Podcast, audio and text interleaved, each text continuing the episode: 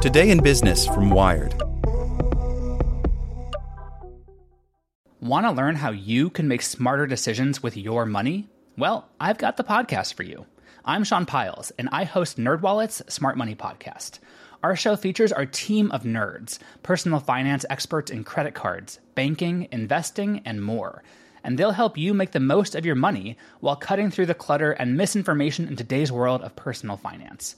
You'll get clarity on strategies to help you build your wealth, invest wisely, shop for financial products, and plan for major life events. Listen to NerdWallet's Smart Money Podcast wherever you get your podcasts.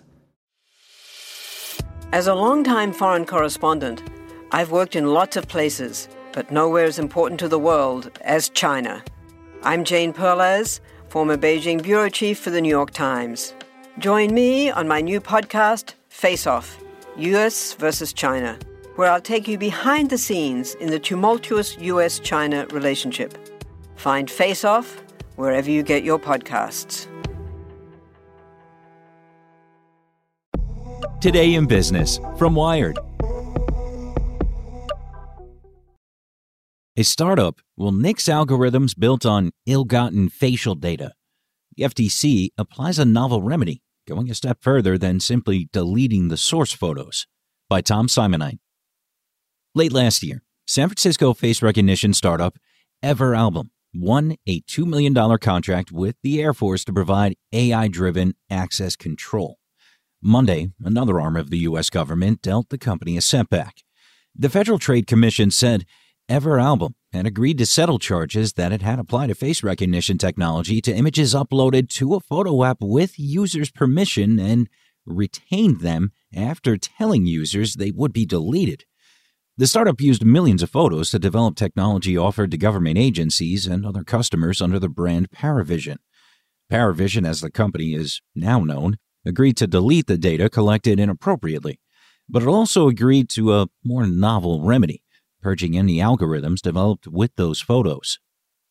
The settlement throws a shadow on Paravision's reputation, but Chief Product Officer Joey Pritikin says the company can still fulfill its Air Force contract and obligations to other clients. The startup shut the consumer app in August. The same month, it learned of a potential FTC complaint and it launched face recognition technology developed without data from the app in September. Pritikin says those changes were in motion before the FTC came knocking, in part due to evolution in public sentiment about face recognition. FTC Commissioner Rohit Chopra, a Democrat, released a statement Monday praising the Commission's thoroughness with Paravision, saying it had been rightly forced to forfeit the fruits of its deception.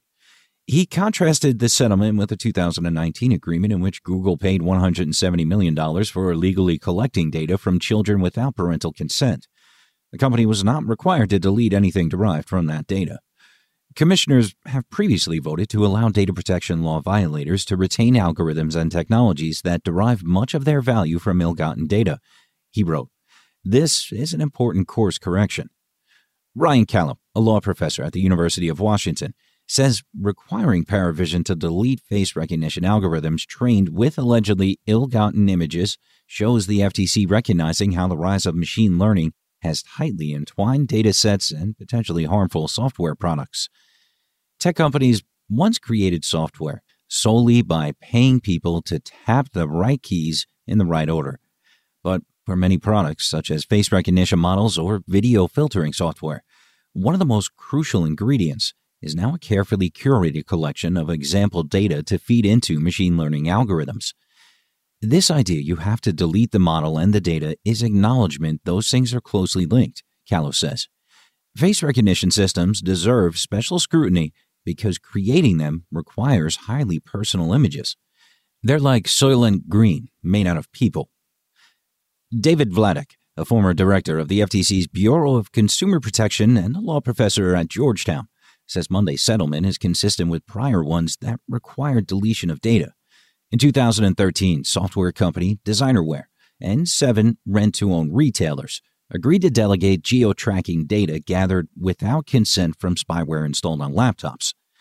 Monday's more expansive deletion requirement with Paravision was approved unanimously, 5 to 0, by the FTC, which is still controlled by a Republican majority. After President elect Joe Biden's inauguration this month, the commission could become majority Democrat and potentially even more eager to police tech companies. It could get new support and resources from the Democrat controlled Congress. Calo hopes to see the agency get more technical resources and expertise to help it scrutinize the tech industry on a more equal footing. One use for more tech know how could be to devise ways to check whether a company really has scrubbed not just ill gotten data but also advantages or tech derived from it. That could be difficult to do for systems involving complex machine learning models built from multiple sources of data. Vladeck says expanding the FTC's core powers and headcount is yet more important. The agency may gain considerable new legal powers if Democrats pass the first federal U.S. privacy law, as some like U.S. Senator Maria Cantwell, Democrat Washington, have proposed. He's optimistic about such legislation if it also comes with a lot more people. The FTC has typically had just a few dozen people working on privacy and identity theft, Vladeck says, while much smaller nations, such as Ireland, have hundreds. The FTC is two thirds the size it was 40 years ago, he says. Like what you learned? Subscribe everywhere you listen to podcasts and get more business news at wired.com/business. Want to learn how you can make smarter decisions with your money? Well, I've got the podcast for you. I'm Sean Pyles, and I host NerdWallet's Smart Money Podcast. Our show features our team of nerds, personal finance experts in credit cards, banking, investing, and more. And they'll help you make the most of your money while cutting through the clutter and misinformation in today's world of personal finance. You'll get clarity on strategies to help you build your wealth, invest wisely, shop for financial products, and plan for major life events. Listen to NerdWallet's Smart Money Podcast wherever you get your podcasts.